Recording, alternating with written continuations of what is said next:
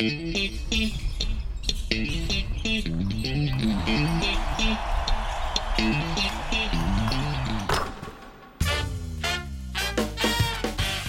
ホース三河がお届けするポッドキャストシーホースキャスト略してシーキャス。シーホース三河ホームコート MC の小林拓一郎です。この番組では選手やチーム関係者を迎え毎回テーマに沿ってトークとは一味違うリアルカンバセーションをお届けします。今日のゲストはこの方自己紹介をお願いいたしますはい、シーホース三河 U15 えーヘッドコーチを務めておりますイラブと申します。今日はどうぞよろしくお願いいたします。お願いしますさんですよろしくお願いいたしますはい、え今日はちょっと、まあ、後半は今のコーチングについてちょっとお話を伺っていきたいと思うんですが、はい前半部分はイラブさんのバスケ人生をちょっと掘り下げていこうかなと。はい。ということで手元にキャリアがあるんですがもともと沖縄県出身なんですよね。そうです。沖縄出身で、ははい。い、那覇からあのー生まれ育って、うん。その後宮古島に移動するんですけど、でその宮古島であの狩俣選手と一緒だったんですよね。そうです。小学校がえっ、ともう全校生徒60名、50名ぐらいのすごいはい。小さい学校だったんですけど、うん。まあそこで縁あって3つ上にはい。狩俣選手がいて一緒にバスケットをする、えー期間もありました。すごいな。狩俣選手とイラブさん一緒にやってたわけですよねそこでね。いやもうそうです。憧れの存在で有名でした？有名でしたね。宮古島では誰もが知ってる。でもすごいやっぱ上手かったんですか？当時から。いやもうすごい。めちゃくちゃ上手で。うん。小学生からもうバスケットのそのボールハンドリングドリブルとかはもうはい。随一で頭一つ抜けてる存在でした。3つ上ってなるとそんなにこう会話するっていう感じじゃなかったですか？そうですね。僕が小学校3年生の時にうん。6年生はい。なので、まあそうですね。そんなに会話は仲良く友達ってわけではないですけど、うん。まあ、でも同じバスケットコートで一緒に練習したのでいろいろアドバイスとか、どんなことを教えてもらいました？えっと、僕が一番印象に残ってるのは、んまあ、ボールマンに対して2人ディフェンスが来た時、まあ、いわゆるダブルチームはい。の時にどうやってボールをキープしたらいいのかっていうふうにあの聞いた時にそこでドリブルをこういうふうに使ってうん。こういうふうにあの対処すればボールはキープできるよっていうのはすごい僕の中で印象に残ってます。それはその後イラブさんの現役の中で役立っていったテクニックの一つですか？もう大いに中学校高校その後の僕のバスケット人生を支えてくれました。すげえ。まあだってガードとして一番大事なことですもんね。ボールを取られないっていうのはね。そうですそうです。すごいそれがね本当に頭に残ってて。もういろんな質問しましたねそういうことに関しては山田選手にはその辺ははいでもちゃんとこうしっかり教えてくれるんですね。そうです。ちゃんとしっかり優しく。兄貴肌な感じ。そうですね。弟でもイラブさんバスケ始めたきっかけは何だったんですか？バスケット始まったきっかけはもともとその僕がいた小学校ってバスケ部しかないんですよ、はい。でもう小学校の全校生徒60名の半分くらいはバスケット部に所属するような形なので。そこってやっぱ沖縄って土地柄もあるんですか？ねいやー土地柄そうですね。バスケットはでも結構人気ですよね。ですよね、ん。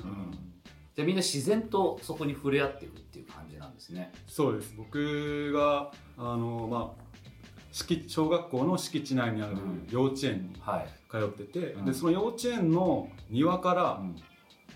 小学校のバスケット体育館はいはい。が見れたんですよ、はいはいはい。でそこで結構覗いたりしててあもう自然にだから大きくなったらやるんだろうなっていうのが。もう小学校入学したらもう絶対バスケットやるっていう感じでもう最初は上下体育着はい。靴上段はい。で始めました。あいきなり冗談いきなりいきなりあの黒のジョーダンお父さんに買ってもらって。え冗談いくつ？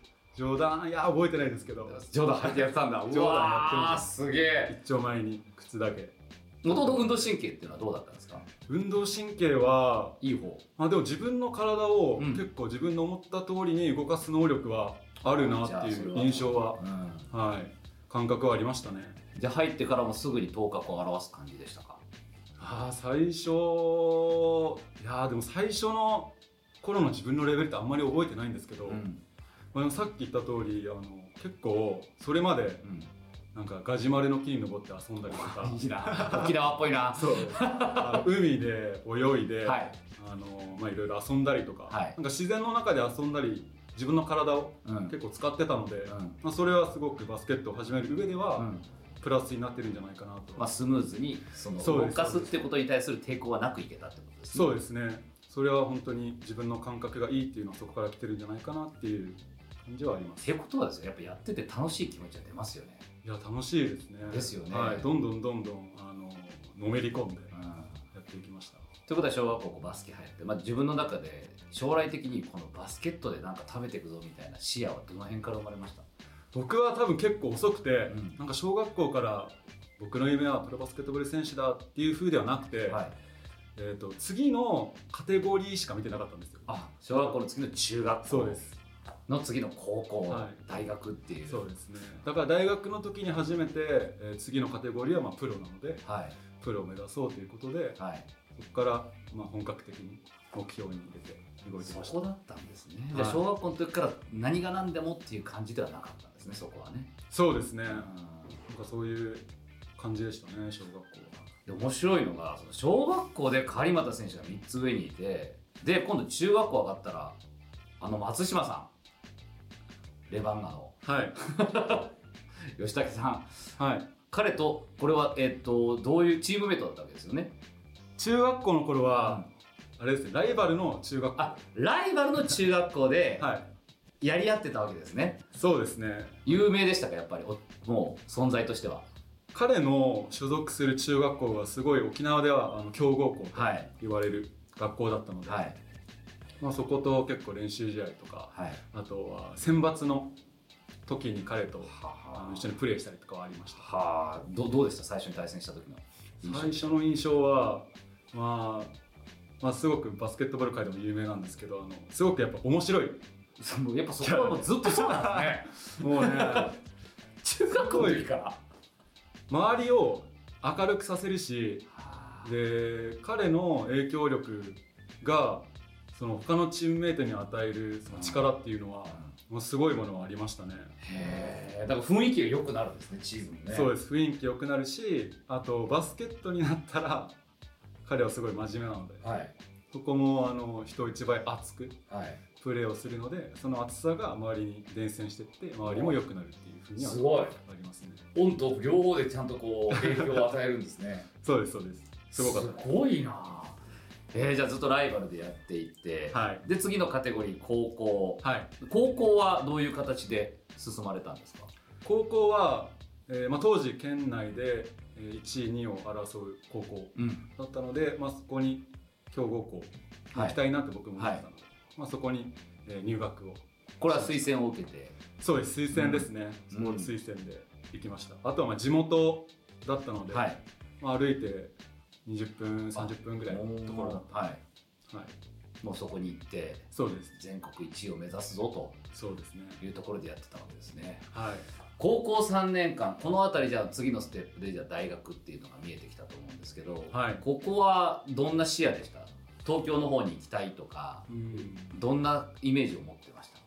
僕はもちろん大学に行ってはい。バスケットを続けたいなって思ってたんですけど、はい。まあ、家族からは就職してはい。あの、まあ、家庭をもう支えてほしいということで、はいはい。はい、あったんですけどたまたま、えー近畿大学うん。から、まあ、奨学金込みでオフはいァーをもらったので、はい。まあ、それで、えーまあ、進学することができて、うんうん。でそれで大阪の近畿大学に入学が決まりましたね。どういう思いで当時選手としてはどんな思いでやってたの？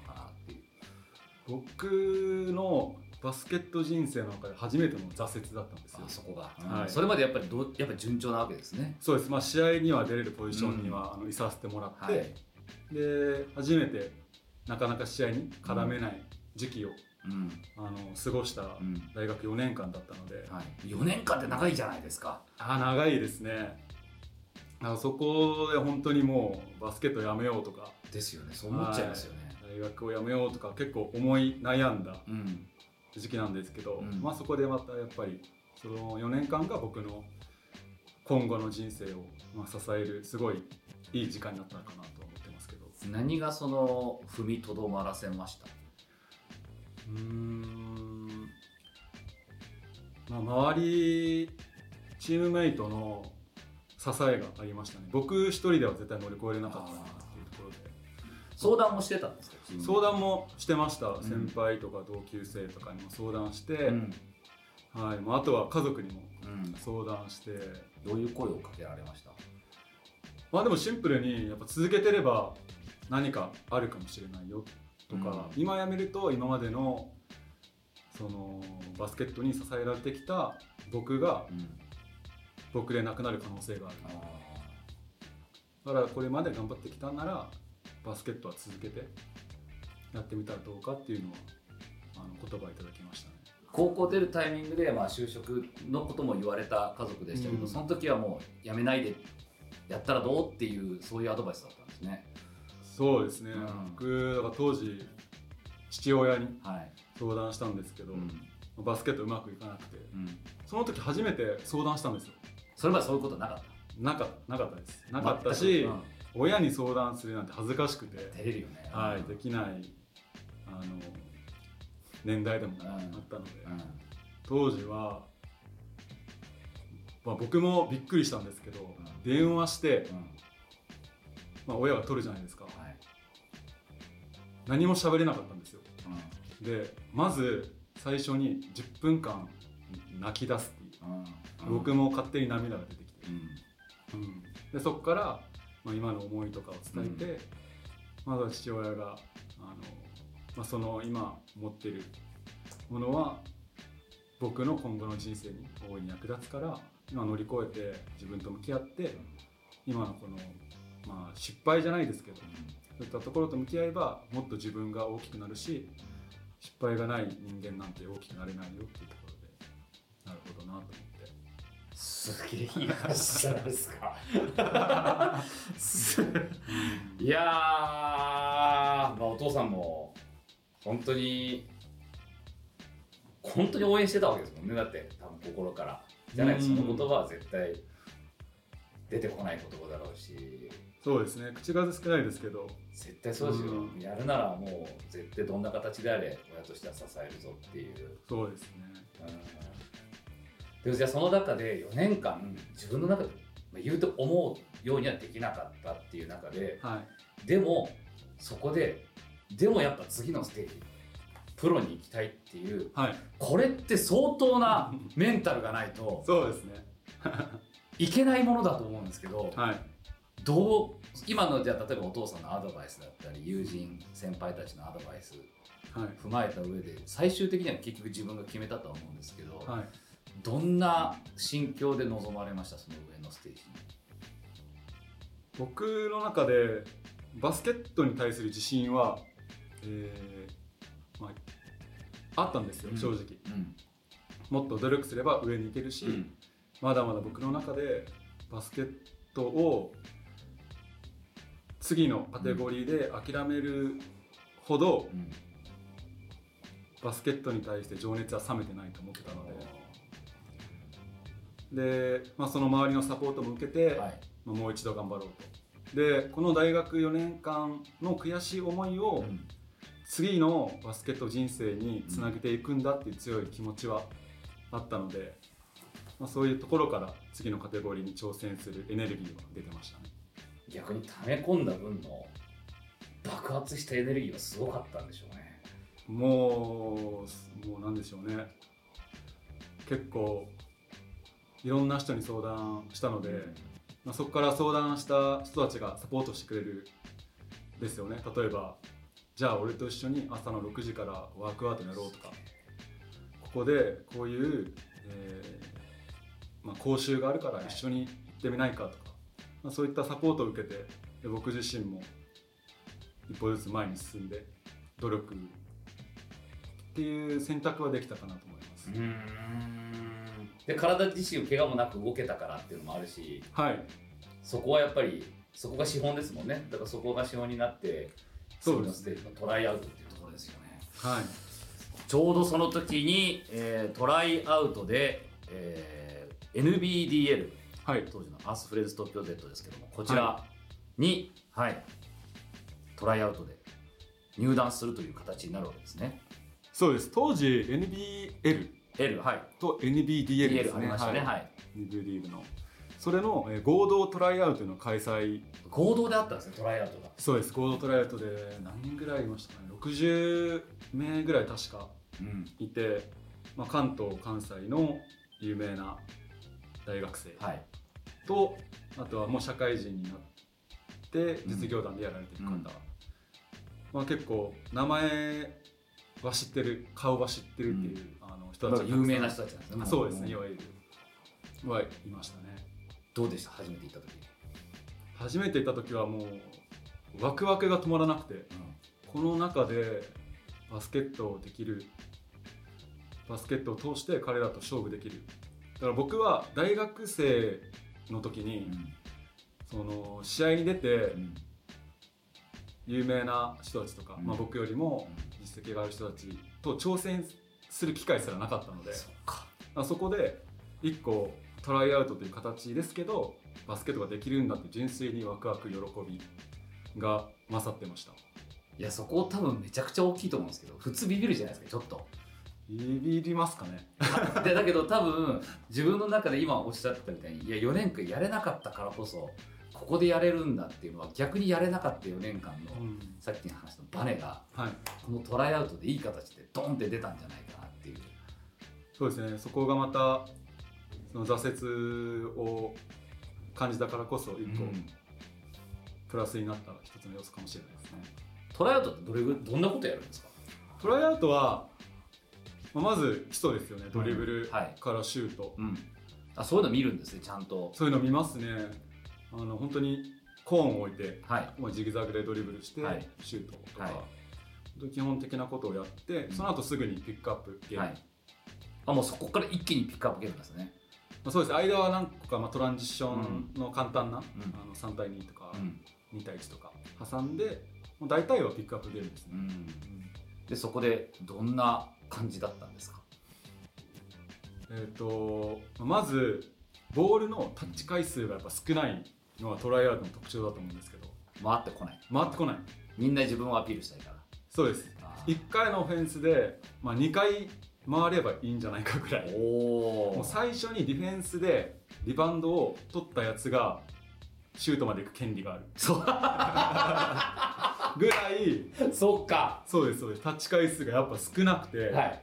からまず僕がやったのがディフェンスリバウンドを取る、そこなんですね。はい、そこはあは頑張りました。これものすごい情報かもしれない。そっか。はい。渡さないもんね。渡さないですね。渡さないしそもそも1回渡したらもう1回自分のところに回ってくる確率がものすごく低い。うわー。今で言うとシーホーズでたまに見せるカイルが見せるあれですね。リバリバウンドってそのまま自分で走ってて 決めるっていう。コーストコーストでコーストコーストのあれあれですね。たまにガードナーもやるあれですね。そうですねあれをトライアウトでやるっていう。へえということはもう一番集中したらディフェンスリバウンドだったんですね。ディフェンスリバウンドは1個キーだと思いますね。すごい。そこは結構戦略的にいったんですか？戦略いやでもその場で対応しました。あこれは回ってこないぞと、はい。回ってこないからどうやったらやったらいいのか、あすごい。わかんないですけどそれもですよ。もしかしたらその4年間ずっとやれなかったのを見てたわけじゃないですか。はい。バスケットを。その自分のチームメイトの。ってなるとその見る分析力っていうのが一瞬で多分そこで生まれてるのかなっていうのも。うーん。なるほど。培われてたならいいですね。僕の中ではあんまりそういう実感は。でも多分そうじゃないかなってなんかすごく見てる分うーん。冷静に分析ができるというか中に入っちゃうとわからないことたくさんあるじゃない。そうですね。まあ外から見るメリットはありますありますね。うん。ああそうかじゃあディフェンスリバウンド。じゃあそれでもうとにかく取りまくって。取って自分のまあ表現というかうん。アピールをして、でそこでたまたまマスフレンズから声がかかけてもらえたっていう。自分的には点数で言うとどれぐらいでしょう100点満点中。100点満点中うーん、まあ、難しいですね評価が。やりきった感。やりきった感はもちろんありましたね。もうワクワクが止まらなかったんで。わあすげえ。シンプルにバスケットボールっていうスポーツをうん。楽しんでた感じはありますね。はいはいはいはい。はい、だからもうあーやりきった楽しかった満足っていう感じですね。まあ声かかるかからない別としてそうです。なんか自分の中でやりきったなっていう、うんやりきった感はありましたね。そしたらそれから声がかかりそうです。どうでした？その瞬間。僕は結構人生のトップ3ぐらいに入るあの紙が来るんですけど NBL はい。のバスケット協会から、でそれ開いて、えーまあ、このクラブから交渉したいですっていう通知が載ってるんですけど。もう嬉しさが爆発しましたねでそれってやっぱり一番に伝えたのってお父さんですか？すぐ伝えましたね。ですよね。すぐ家族に伝えてその後支えてもらった友人に伝えて。なんて言ってくれました？周りに。みんな知ってるわけじゃないですか。うん。みんなび,、まあ、びっくりですよね。驚き泣くとかそういう感じじゃなかったもんいやそんな泣くとか歓喜するような感じではなかったですけど、やったなっていう。次のそのカテゴリーでまた自分の大好きなバスケットがはい。できるねっていう、チャンスを得たわけですもんねそのね、そうです。まあ、ある意味スタートラインにもう一回立つことができたっていう。はい、でしかもそれ誰もが立つことのできるねところではないし、うん。だって大学で思いっきりプレーしてたとしてもそこに立てる可能性っていうのはもう本当ごく一部の人たちだったりするわけだから、そうですそうです。そう思うとすごいところにやっぱり立ったわけですよね。でどうですか？初めてのそのプロ生活プロ生活そうですね、まあ、一番はバスケットの練習ができてあと、まあ、シーズンが始まれば試合にも絡めるので。でもちろん試合に、えー絡むピースとして、うん。まあ、オファーが来て契約をしているので。はい。その分、まあ、大学生の頃よりは試合にももちろん絡めますし、うんで試合に出れる喜びがうん。1年目の時はすごかったです。ああもうまず出れてるやれてる。出れてやれて自分のまあ頑張ってる範囲でうん。コーチに使ってもらえる、うん。チームに貢献する。はい。うんここはすごく喜びがありました。それが1年目と。1年目ですね2年目ちょっと心境変わるんですか？2年目はもちろん変わります。2年目は僕のポジションの中で、えーまあ、シューティングガードあとたまにポイントガードもやってますけど、まあ、7割くらいシューティングガード、うんガードを支えるシューティングガードってポジションでやらせてもらってて、でスリーポイントを打つアテンプト回数がすごく増えた年で、でそれに合わせて自分のフィジカル的なトレーニングも少し変えてアプローチして臨んだシーズンで,、うん。で当時の、えースリーポイントのランキングが、えー全体でトップ3に入ることがはい。できて、まあ、シーズン途中ですね、はい。でその中では結構自分の中であの取り組んできたものが、うん。まあ、数字に表れてチームに貢献できたっていう感触というかはい。そういったものはありました2年目はでそしてその翌年が B リーグ開幕ですか？そうです。B リーグ開幕。1年目ですね、ですね。うん。でいわゆる B2 でこちらプレーが始まるわけですけども、本当にこの世の中のバスケットボールに対する見方が変わるわけじゃないですか。そうです、ね、プロリーグができたぞっていう。で本当にこう、まあ、名実ともに言ったらあれですけど本当にもう一つのリーグになりそして B リーガーっていう、まあ、名称ができてみんなが本当に見るのもあプロバスケット選手ですねっていう今までもそうだけどちょっとまた違う見方がされるわけじゃないですか。そのあたりっていかがでしたか？日本全体のバスケットボールの熱量というのはすごく肌で感じてましたし、はい。でそれに合わせて自分がプロバスケットボール選手だっていう責任と自覚も、うん。まあ、自然にうん。1年目2年目よりはやっぱ出てきたし、うん。メディアに取り上げられる回数も多くなるし、うん。そこの意味では自分が日本のバスケットボール界のうん。今と未来を担ってる一部なんだっていううん。責任と自覚はすごく感じた3年目でした。うん。で選手としてはどういうステップアップを図った年だったんですか？選手としては、えーまあ3年目になったので、うん。当時副キャプテンもチームとして、はい。えー務めさせてもらって、えーまあ、チームとしてどうやったらもっともっと良くなるのか、自分だけじゃなくてこのチームがうん。シーズン中に1勝でも多く試合の勝ち星を勝ち取るためにはどうしたらいいのかっていうのをすごくまた違った視点で考えた3年目でしたね。で実際終えた時には、えーこちらは中地区の3位ではい。終えたということですがご自身としてはそのシーズン振り返ってみてはいかがですか、そのシーズンは数字的には2年目よりもすごくあの、まあ、下がったはい、年で、うん。まあ、実際に比較はできないんですけど、うん。B リーグになって試合数試合数がうん。60試合になったんですよね、はいレギュラーシーズン。そうです試合数が一気に増えましたもんね、それまでは40ちょっとかな。40 30ぐらいだったんじゃないですかね結構少なくてもプレーオフ合わせて36とかはい。40ぐらい、はい。まあ、そこに対する、うん、シーズン通しての疲労感とか、うん。うん、初めて僕も経験するしうん。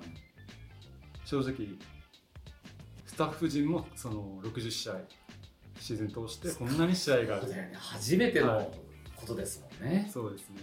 だから多分 B リーグ1年目はバスケット関係者はすごい疲れたりし 確かに。試行錯誤で。僕自身もホームゲームが増えたことがそうかこれ喉のこの感じでいくと持たんぞっていう。そうですね。30試合。30試合ホームゲームでね張り上げるってなるとあちょっとこのペースじゃあかんっていうのはちょっとどっかで僕も修正した覚えがあります、ああやっぱそうなんですね。うん。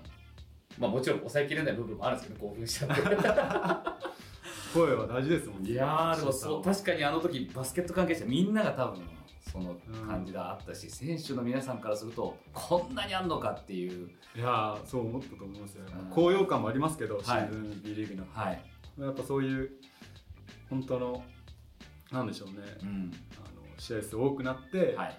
えー、とバスケットボールを見てもらえる機会が増えるっていう面では、はい。うん、嬉しさとあとはまあそこから来る、うん、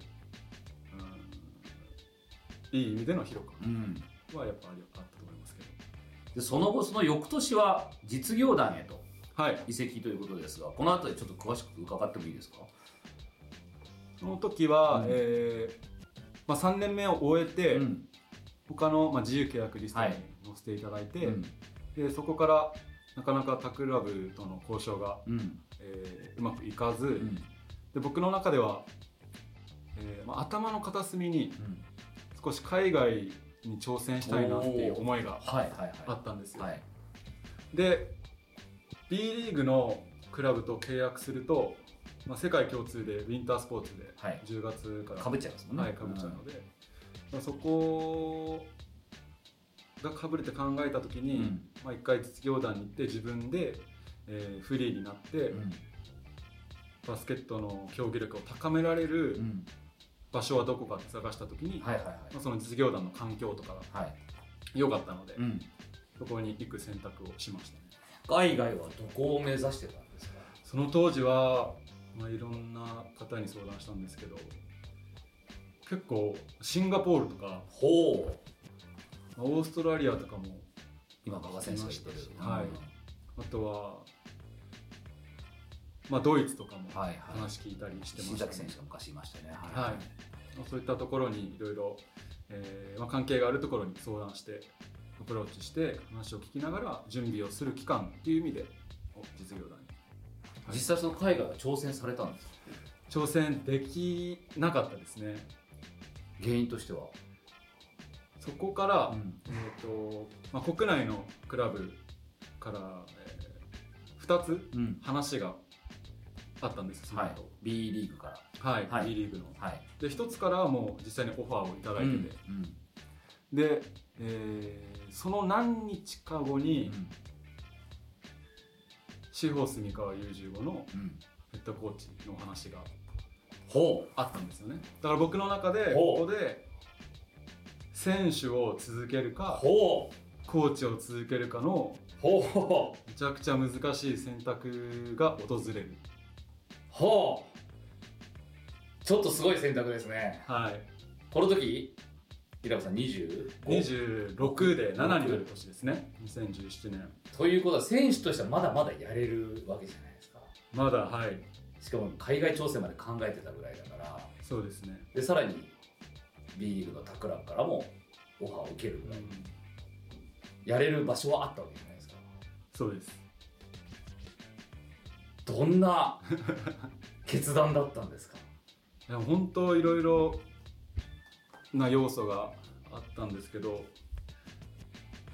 まずは一つは選手としてのこれからの経験とうん。コーチとしての、まあ、キャリアをスタートさせての経験の中で、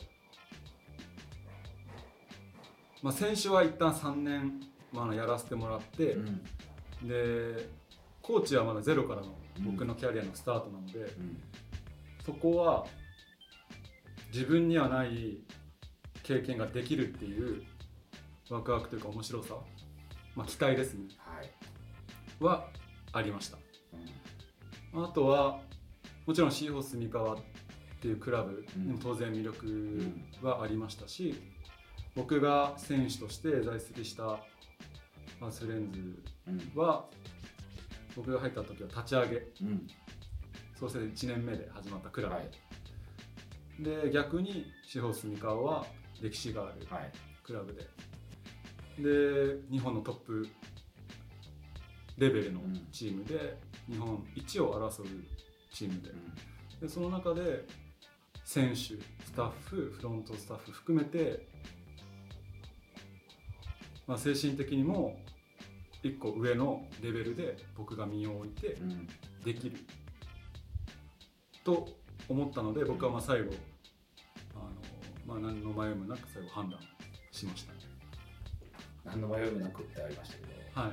未練ないですか？2連は、例えばですよ同世代のはい、それこそ松島さんとか ねしかもシーホースだったら来たら3つ上のあの当時のスターの地元のスター狩俣選手もいたわけじゃないですか。はい、とかね見ててやってるわけじゃないですかバリバリと。はい、そういう姿見てああもしかしたら自分もまだできたんじゃないかなとか、羨ましさはありましたね。うん。あのコートの中でファンの皆さんの目の前でうん。バスケットボールができるっていう羨ましさはやっぱありました。うん。でもまあその未練とかは全然なくて、うん。まあ正直コーチっていう仕事がこんなに面白いのかっていう感覚がああったのでうん。また違う選手とは違う経験をさせてもらってるなっていう。そうですね。でも実際本当例えばですけどコーチも早いタイミングからそっちの道を目指すっていうのはすごくメリットのあることですよね。はいメリットかなりあると思います。20代からそちらを目指すって。だって鈴木公和ヘッドコーチも現役バリバリの26、そうです。おっしゃる通りですね。7歳の時にまあもう今の形というかはい。最初大学で教えててでその後もすぐにこのシーホースに来てはい、そこからずっとねもう本当にトップコーチとして君臨されてるわけですけど。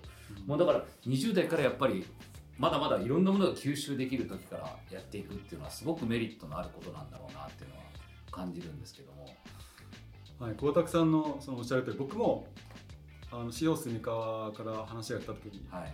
えっとまあ、鈴木ヘッドコーチからはい。実際にお話をいただいたんですけど、はい。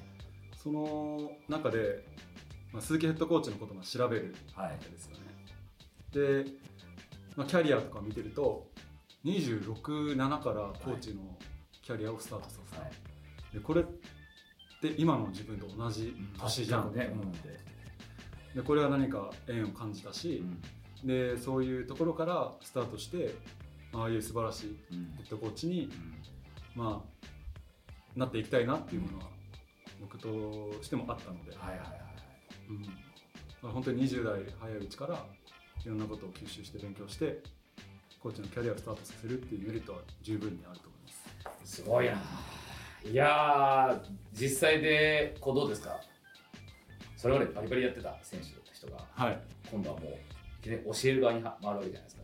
しかも U15 なんではい。すごく多感な精神的にもいろいろ多感な子たちはい。に対してこう教えるわけじゃないですか。はい、一番最初戸惑ったことって何ですか？一番最初戸惑ったことは僕が最初教え始めて1ヶ月か2ヶ月ぐらいですかね。はいその時に選手から言われたことがあってはい。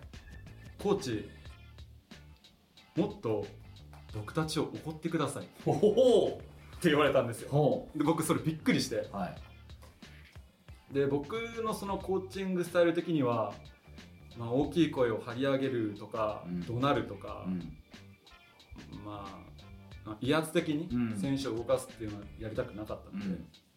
まあ、それを聞いた時に、まあ、自分が関わってる選手はそういう圧力じゃなくて、うん。自分から動けるようにしていきたいなっうん。て思いはありました、だけどその選手たちからダメなとこもっと指摘してくれと。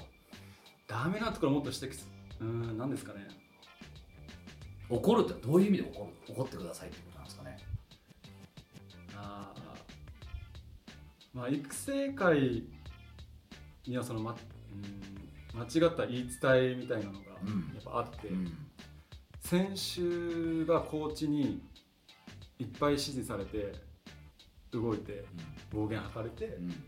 やるやらされるっていう現場はまあ何度かうん。僕は見てきたうん。中でやっぱ対大人同士では絶対に、うん成立しない関係性うん。がなぜかその育成年代の選手とコーチでは成立してしまう。力関係みたいなところからら僕がコーチという職業をやらせてもらう限りは、まあ、ちゃんと子供たちと向き合って今までには、まあ、ないような選手とコーチの関係で選手を育成していきたいっていうふうにキャリアをスタートさせたので、うんはい。まあ、そこは、まあ、当時そうやって言われた後に、うん。まあ怒られて何か言われてうん。動けるような選手じゃそもそも、えーまあ、プロになった時に、うん。まあ、なれないと思うんですけど、うん。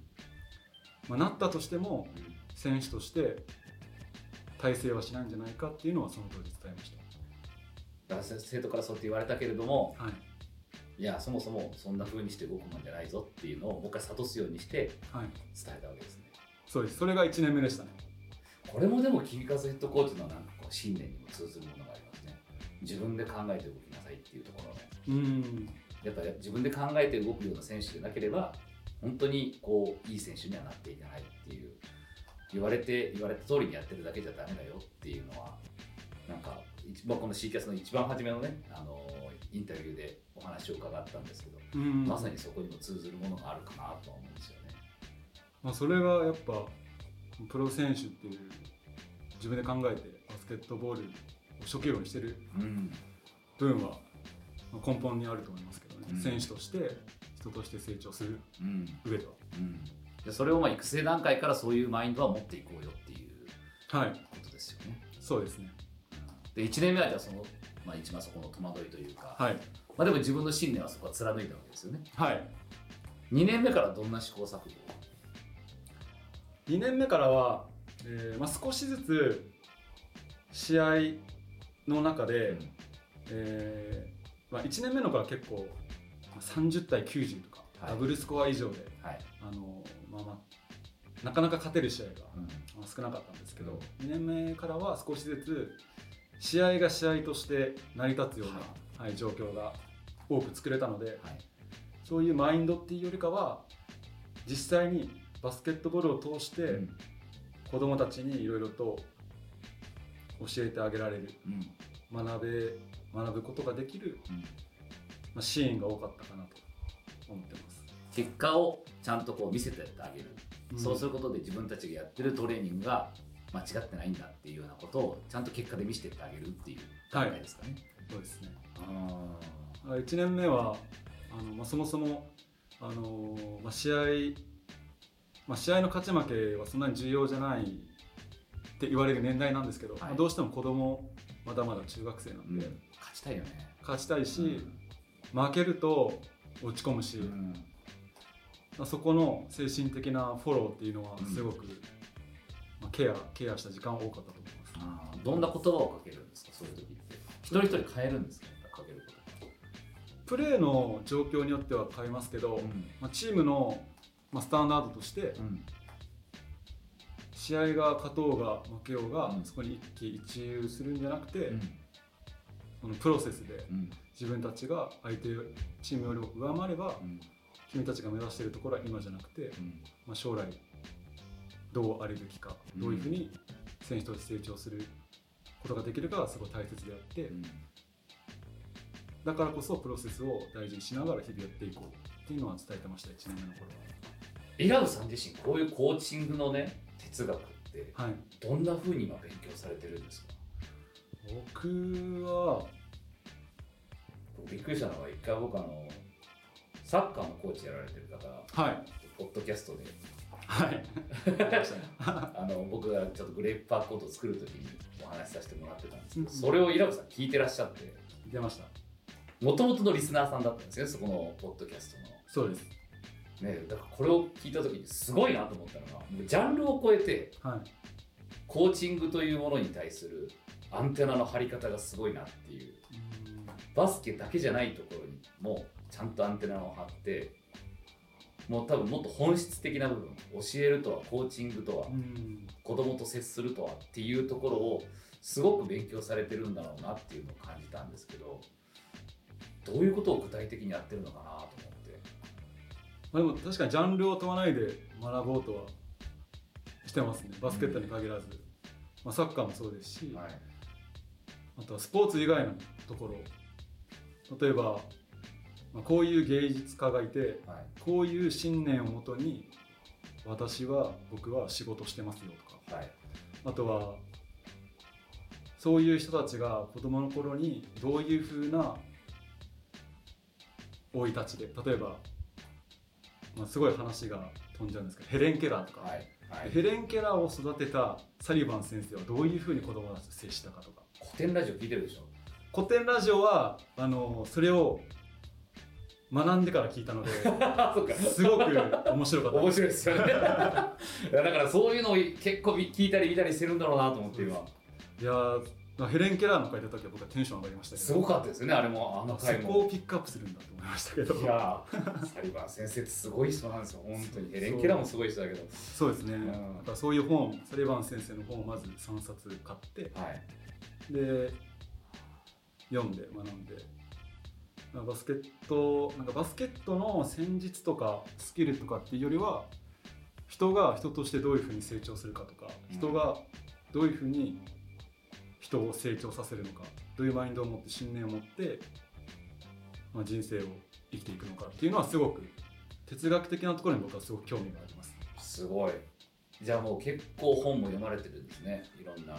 本はめちゃくちゃ読みますね。うあとは、まあ、必ず僕の引っ越す先というか住環境を選ぶ上では図書館が近くにある家を選びます。すげえ。すげえ。そうなんですね。そうですそうです。もうとてもじゃないけど買ってられないので、はいはい。それぐらいのペースで読んでるってことですよね。はい、必ず図書館があるところから自分僕の住む場所始まります。もうだって、えー今度そうなってくると多分心理学とかも多分触れてらっしゃるでしょうし心理学はそうですね実際に心理学の先生名古屋大学の先生にも。2018年の4月から15がスタートしたんですけどその始まる前にもう聞きに行ってすごって人が人を育てる上でのまあコーチ側のマインドですね。はい、どうあるべきかとか。うん。そもそも子供はどういうふうな心理発達を得て大人からどういうふうな言葉を受けるとうん。どういうふうに学んでいくとか、うん。まあそういうのは、まあ、一個ヒントとして。でも心理学はやっぱ統計学なんでうんあの必ずしも当たるわけじゃない。っうん。うんていうのは大大前提としてはいはい。ありますけど、すごいなあなんか面白いなそのあたり。ちょっと。だいぶいやもう本当これもだいぶ勉強はされてるんだろうなとは思ってましたけど。まあ実際話聞いてみると今の図書館の近くに住むとかもう具体的にそこまでやってるんだなっていうのはね。今後どうですか？例えばうーん自分の中でそのコーチングっていうのはどんなふうに、まあ、これ答えがないのし、はい。ゴールもないわけじゃないですか。はい。いつまでも。その勝つことが全てのゴールでもないし多分生徒に伝えてるようにプロセスがどうだったってことをちゃんと伝えていくっていう上ではい。どんなコーチになっていきたいですか？うーん。まあスポーツのコーチなんで、えーまあ、ゲームに関しては勝つことはすごく大事うんですよね。重要で。はい。で特に中学生年代はそのグラデーションが一番ある世代、うんまあ、勝ちを優先する育成を優先する。すごいグラデーションが濃い年代なので、うん。そこの15世代でコーチをしている間は、そのバランスっていうのはすごく重要はい。というか大事にはい。していきたいですし、うん。まあ、幼少期は別別ですけど、うん。中学生年代でウィニングマインドを持つことは絶対大事ですし、うん。だけど、まあ勝つことは手段であって、僕たちがバスケットボールをやってる目的っていうのを、地方住川のユースにいる目的っていうのを忘れずに子供たちに伝えてはいきたいなと思いますけど、結構そのどの場面でもそういうことをよくおっしゃるなとは思っててうん。本当にその通りなんだろうなっていうのは今日のお話を伺ってすごくなんか深く分かりました。いずれどうですか？イラブさんは。はい。やっぱりいずれはこう例えばトップリーグか B リーうグん。なりのこのヘッドコーチだったりとかもしくはコーチとしてその選手時代に叶えられなかった海外挑戦とかうん。そういうこともまだまだお若いから結構いろいろ視野はあるとは思うんですけどそういうことも視野に入ってたりするんですかね？現時点では入ってないですね。うん。入ってなくてやっぱ育成世代すごい面白いなと思って。うんうんまたもちろんトップチームっていうよりもやっぱり育成世代でそのバスケットボールを通しての人間的な成長っていうところはやっぱりすごく自分の中で興味関心が高いなっていう意味はありますね。だからまあ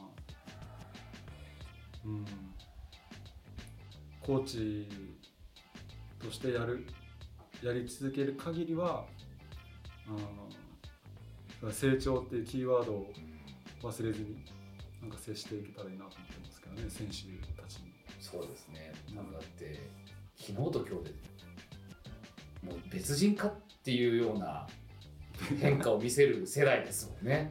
いやおっしゃる通りです。すごいですよ成長は。もう彼ら選手たちのやっぱマインド高いですし保護者の協力も本当に献身的にやってもらってますし、1年2年でこんなに変わるのかこんなに性格が良くなるのか、ね、例えばそれまでは多分できるから自分中心にってやってたような子たちもじゃあ勝つためにはどうするんだろうか考えた時にはやうん。っぱりチームでやらなきゃとか。そうですね。そういったところは、うん。まあ、僕なりに伝えていけたらなと思いますけど。最後に1個だけですか？はい。大学4年間その自分が出られなかったあの頃の自分に今のコーチとして自分が声をかけるとしたらはいなんて声かけます？もっと自分と向き合いって言いますね。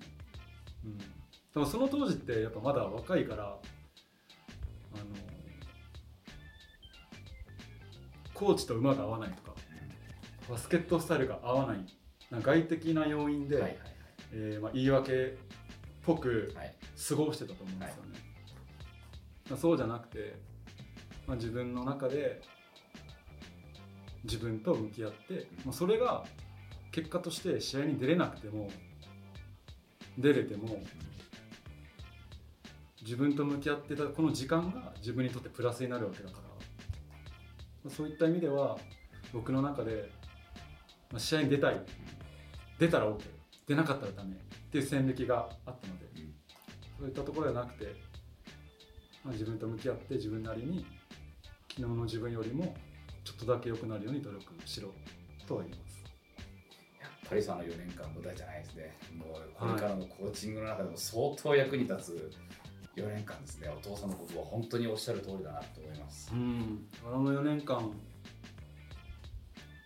があったからこそ今の自分がいるしでしかもその塩住川 U15 の話をあのまあこういうヘッドコーチを探してるっていうことを紹介してくれたのが大学の先生だったので、ほほすごい。まあ、そういった意味でも本当にいろんな人のサポートを受けて今の立場塩住川に所属してるし、まあ、そうこう自分僕がこのチームにいられる限りはこのクラブとあと鈴木ヘッドコーチとうん。フロントスタッフも含めてみんなの会に。やっぱ泥は塗れないですし僕の発言もそうですし行動もそうですしいろんな意味で責任を持ってやっていきたいなと今日は長い時間。ありがとうございました。はいありがとうございました。今日のゲスト平野達志さんでした。どうもありがとうございました。りがとうございました